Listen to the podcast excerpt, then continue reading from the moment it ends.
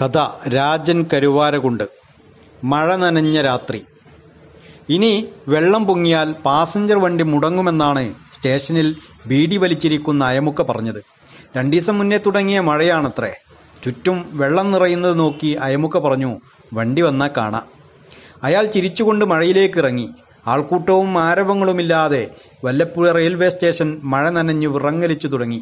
മഴ നനഞ്ഞ തീരെ ചെറിയ പ്ലാറ്റ്ഫോമിന് മുന്നിൽ ദൂരേക്കു നീണ്ടുകിടക്കുന്ന പാളങ്ങളിൽ ചിറകുതുക്കി ധ്യാനിച്ചിരിക്കുന്ന വെള്ളക്കൊക്കുകൾ. പച്ചപ്പിന്റെ സമൃദ്ധിയിൽ നിറഞ്ഞു തുട നിറഞ്ഞു നിൽക്കുന്ന വൻമരങ്ങൾക്കു താഴെ പാളങ്ങൾ തൊട്ടുരുമ്മി ഒരു ജലോത്സവത്തിന് കാത്തിരിക്കുന്ന കായലുപോലെ നെൽപ്പാടം. വൻമരങ്ങളിലെ ഇലച്ചാർത്തിൽ ചെരിഞ്ഞ് ഊർന്നു വീഴുന്ന മഴക്ക് ഒരു പ്രത്യേക താളമുണ്ട്. ശബ്ദത്തിന് ഏതോ ഈണത്തിന്റെ ഇമ്പമുണ്ട്. ഇപ്പോൾ മഴ ശാന്തമായി തുടങ്ങി. പതുക്കെ പതുക്കെ മഴ റെയിൽവേ സ്റ്റേഷന്റെ കെട്ടിടങ്ങളിലൂടെ ഊർന്നു വീണ് ചെറിയ നീർച്ചാലായി മാറി. മഴത്തുള്ളികൾ അവസാനിച്ചെങ്കിലും തേക്കുമരങ്ങളിൽ തേക്കുമരങ്ങളിൽ നിന്ന് വീഴുന്ന കാനൽ തുള്ളികളെ ഇടയ്ക്കിടെ കാറ്റെടുത്ത് യാത്രക്കാരുടെ ദേഹത്തേക്ക് കോരിയിട്ടു. ഖിലാഫത്ത് കാലം കെട്ടടങ്ങിയപ്പോൾ നിലമ്പൂരിൽ നിന്ന് തേക്കു കടത്താൻ വെള്ളക്കാരുണ്ടാക്കിയ റെയിൽപാതയും സ്റ്റേഷനും ഇന്നും കാര്യമായിട്ടൊരു മാറ്റവുമില്ല. കട്ടിയുള്ള കാർബോർഡ് ചട്ട ചതുരാകൃതിയിൽ ചെറുതായി വെട്ടിയ ടിക്കറ്റുകൾ തന്നെയാണ് ഇപ്പോഴും വിതരണം ചെയ്യുന്നത്. വണ്ടി വരുന്നതിന് പത്ത് മിനിറ്റ് മുമ്പേ മാത്രമേ ടിക്കറ്റ് കൊടുക്കുന്ന കൗണ്ടറിന്റെ ദ്വാരത്തിന്റെ ചീർപ്പ് തുറക്കൂ. പഴമയുടെ ലക്ഷണങ്ങൾ ഓരോന്നായി എണ്ണിയെടുക്കാവുന്ന വല്ലപ്പുഴ സ്റ്റേഷൻ യാത്രക്കാർക്ക് തേക്കുമരങ്ങൾക്കുള്ളിലെ കൗതുകച്ചപ്പായി. ആഴ്ചയിലൊരിക്കൽ നിലമ്പൂർക്കു യാത്ര ചെയ്യുന്ന എന്നെ കൂടാതെ ഒരമ്മയും കുട്ടിയും മാത്രമേ ടിക്കറ്റ് എടുക്കാനുള്ളൂ എന്തിനോ വാശി പിടിക്കുന്ന കുട്ടിയെ അവർ ശകാരിക്കുകയും നുള്ളി വേദനിപ്പിക്കുകയും ചെയ്തു. വീണ്ടും ഉള്ളിൽ ഭീതി പട വീണ്ടും ഉള്ളിൽ ഭീതി പരത്തി മഴ ചാറിത്തുടങ്ങി. ഇറയത്ത് ചാഞ്ഞും ചെരിഞ്ഞും ചിന്നിച്ചിതറുന്ന മഴയുടെ ശബ്ദത്തിനുമീതെ കുട്ടിയുടെ കരച്ചിൽ ഉച്ചത്തിലായി. അമ്മ ഒന്ന് ചുറ്റും നോക്കി തോൾബാഗിൽ ഏതോ അറയിൽ ഒളിപ്പിച്ചു വെച്ച പാതി ദോശയെടുത്തു. ഇനി ഇതേ ഉള്ളൂ അസത്തെ തിന്നോ? അവൻ ആർത്തിയോടെ കൈനീട്ടി മെലിഞ്ഞൊട്ടിയ കൈകളിൽ ദോശ ഒതുക്കിപ്പിടിച്ച് അവൻ വായിൽ വെച്ച് അമ്മയെ നോക്കി പുഞ്ചിരിച്ചു.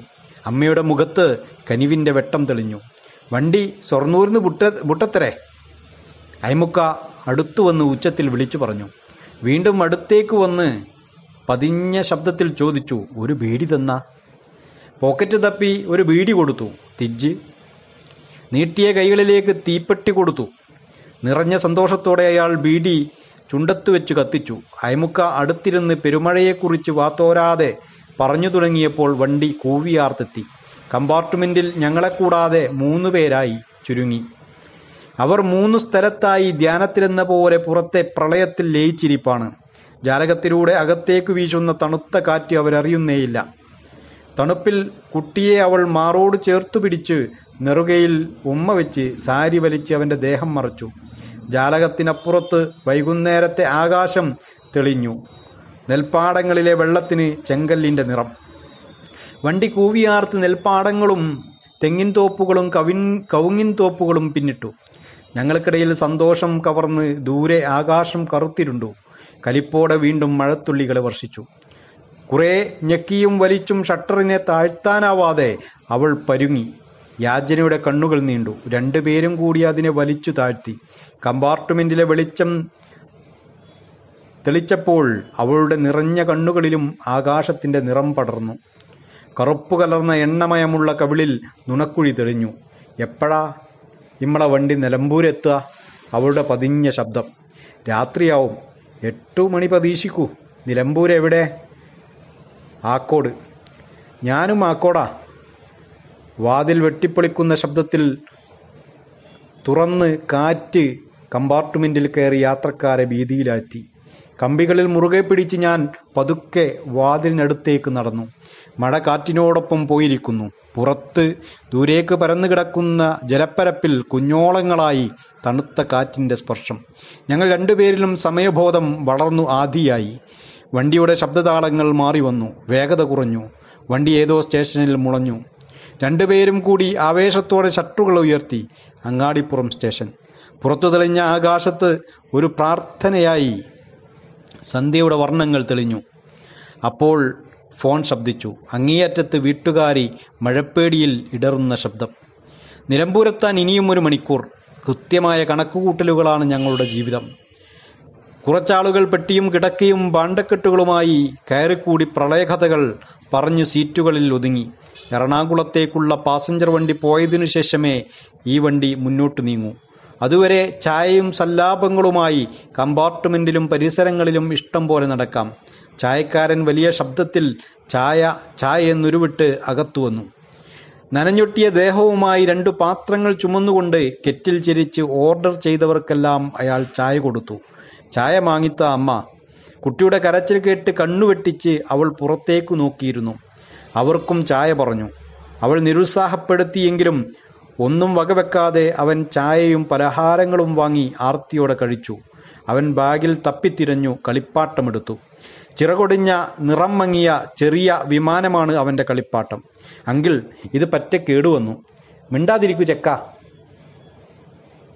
അമ്മയുടെ കണ്ണുകളിൽ തീക്കാറ്റു പാറി. കളിപ്പാട്ടം തട്ടിപ്പറിച്ചു വാങ്ങി ബാഗിലിട്ട് അവൾ പുറത്തേക്കു നോക്കിയിരുന്നു. കുട്ടിയല്ലേ സാരല്ല. ഞാൻ പറഞ്ഞു അവൻ വികൃതിയാ. അവൾ പുറത്തുനിന്ന് നോട്ടമെടുക്കാതെ പറഞ്ഞു. ആക്കോട് എവിടെയാ താമസം? അവിടെ ചാമിയാരറിയോ? വെളിച്ചപ്പാട്?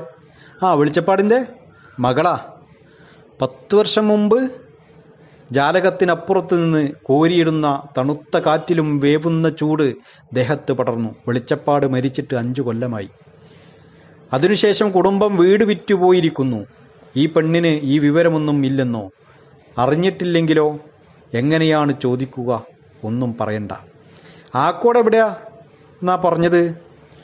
അവൾ പുറം കാഴ്ചകളിൽ നിന്ന് കണ്ണുകൾ വേർപ്പെടുത്തി അടുത്തേക്കിരുന്നു. നോക്കൂ ഞാൻ എട്ടും പൊട്ടും തിരിയാത്ത കാലത്ത് പോന്നതാട്ടോ. അന്ന് പത്തിൽ പരീക്ഷ എഴുതിയില്ല. കരുണേട്ടന്റെ ഒപ്പം പോയത് അറിയില്ലേ? മൂപ്പരന്ന് കുഞ്ഞക്കൻ ചെട്ടിയാരുടെ പീടികയിൽ തുണി മുറിക്കുകയായിരുന്നു എന്നു സ്കൂൾ വിട്ട ബസ് സ്റ്റാൻഡിൽ വരും. കടലമുട്ടായി കടിച്ചാപ്പറച്ചി എന്നു വേണ്ട എന്തു പറഞ്ഞാലും വാങ്ങിത്തന്നിരുന്നു. പിന്നെ പിന്നെ വല്ലാത്ത പ്രണയായി. കാണാണ്ടിരിക്കാൻ കൈ വയ്യാണ്ടായി. ഒരു ദിവസം വൈകുന്നേരത്തെ വണ്ടിക്ക് ഞങ്ങൾ സേലത്തേക്ക് പോയി. പിന്നെ ആരും തിരഞ്ഞു വന്നില്ല. കുറച്ചു കാലം മൂപ്പര് ബനിയൻ കമ്പനിയിലായിരുന്നു. കമ്പനി പൊളിഞ്ഞു. പണി പോയി. മൂപ്പര് പിന്നെ വലിയും കുടിയും തന്നെ. നിക്കപ്പുറത്തില്ലാണ്ടായി വാടക ചോദിച്ച് മൊയരാളിയുടെ ആട്ടും തുപ്പും വേറെ. ഇതാ ഈ കാണുന്ന സഞ്ചിയെടുത്ത് ഞാൻ വണ്ടി കയറിയതാ. ജീവിതം തന്നെ മടുത്തു. എനിക്കാരുമില്ല ഈ കുട്ടിയുണ്ട്. അതാ ഇങ്ങനെ പോണ്. അച്ഛന്റെ അടുത്തെത്തിയ അടിയും തൊഴിയും കൊള്ളണ്ടല്ലോ. കൊച്ചുകുട്ടിയെപ്പോലെ അവൾ തേങ്ങിക്കരഞ്ഞു. വല്ലാത്ത വിഷമത്തോടെ കുട്ടി എന്നെ ഒന്ന് നോക്കി. അവളുടെ മടിയിൽ മുഖം പൂഴ്ത്തി. കമ്പാർട്ട്മെന്റിലെ സങ്കടക്കടലിലേക്ക് വെളുത്ത കൂട്ടുകാരൻ ടിക്കറ്റ് എക്സാമിനർ വന്നു. അവൾ ദീനതയോടെ അയാൾക്ക് മുന്നിൽ പരുങ്ങി. ഫൈൻ അടക്കേണ്ടി വരും. ഞാൻ പേഴ്സെടുത്ത് ചില്ലറ തൊട്ടുകൾ എണ്ണിത്തിട്ടപ്പെടുത്തി അയാൾക്കുള്ള തുക കൊടുത്തു. നോക്കൂ വീട്ടിലെത്തിയിട്ട് തിരിച്ചു തരാം. വീണ്ടും മഴയുടെ ആർ ആവർത്തനം. മഴയോടൊപ്പം കാറ്റും അകത്തു കയറി. മഴയുടെ ആർത്തനാദം ഇരുട്ടിനെ കീറിമുറിച്ച് അകത്തു വന്നു. അവളുടെ നിറകണ്ണുകളിൽ നോക്കിയിരിക്കുമ്പോൾ പെരുമഴ പോലെ ആ കോട് വീണ്ടും മനസ്സിലേക്ക് വന്നു. കോരിച്ചെരിയുന്ന മഴയത്ത് ഇരുട്ട് പരന്നു. ഇരുട്ടിലൂടെ വണ്ടി പാഞ്ഞുകൊണ്ടിരുന്നു. അകത്ത് വെള്ളം പരന്ന് ബീഡിക്കുറ്റികളും മിഠായി കടലാസുകളും നനഞ്ഞ് ഒരു വാടഗന്ധം പരന്നു. മറ്റുള്ള സീറ്റുകളിലൊന്നും ആളില്ലാത്തതുകൊണ്ട് ഷട്ടറുകൾ അവിടെയൊന്നും താഴ്ത്തിയിട്ടില്ല. അവിടെയെല്ലാം മഴവെള്ളം ഒലിച്ചിറങ്ങി. വണ്ടിയുടെ വേഗത കുറഞ്ഞു. ഒരു മരണ പോലെ കമ്പാർട്ട്മെന്റ്.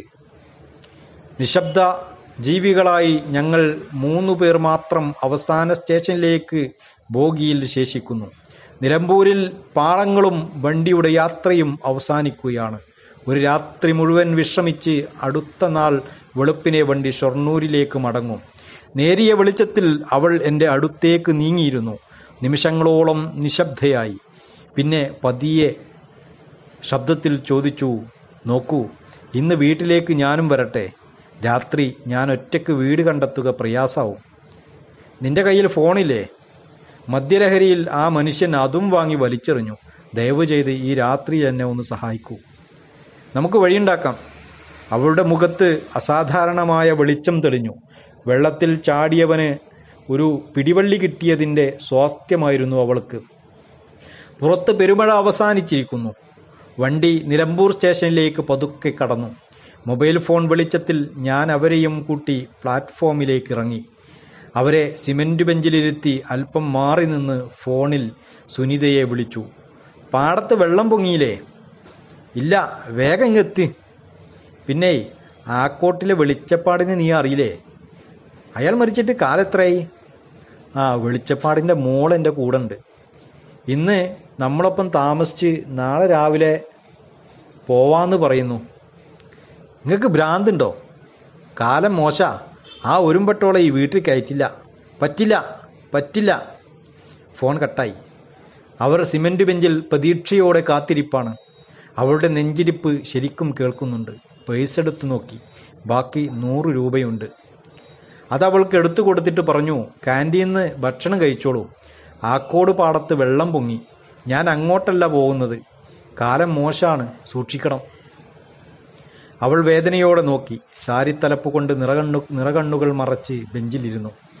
ഒരു ഓട്ടോയിൽ കയറിക്കൂടി പോകേണ്ട സ്ഥലം പറഞ്ഞു. വിളക്കുകാലിന്റെ ചുവട്ടിൽ നിന്ന് ഓട്ടോ മഴ നനഞ്ഞ് ഇരുട്ടിലൂടെ അതിവേഗം കുറച്ചു ദൂരം നീങ്ങി. പെട്ടെന്ന് ഞാൻ വണ്ടി നിർത്താൻ പറഞ്ഞു. എന്തുപറ്റി ഒന്നുമില്ല. വണ്ടി വേഗം സ്റ്റേഷനിലേക്ക് തന്നെ വിടൂ. എന്തെങ്കിലും മറന്നു വെച്ചോ? വേഗം വിട്ടോളൂ. മങ്ങിയ വെളിച്ചത്തിൽ നീണ്ടുകിടക്കുന്ന പാതയിലൂടെ ഓട്ടോ അതിന്റെ പരമാവധി വേഗതയിൽ മുന്നോട്ട് കുതിച്ചു.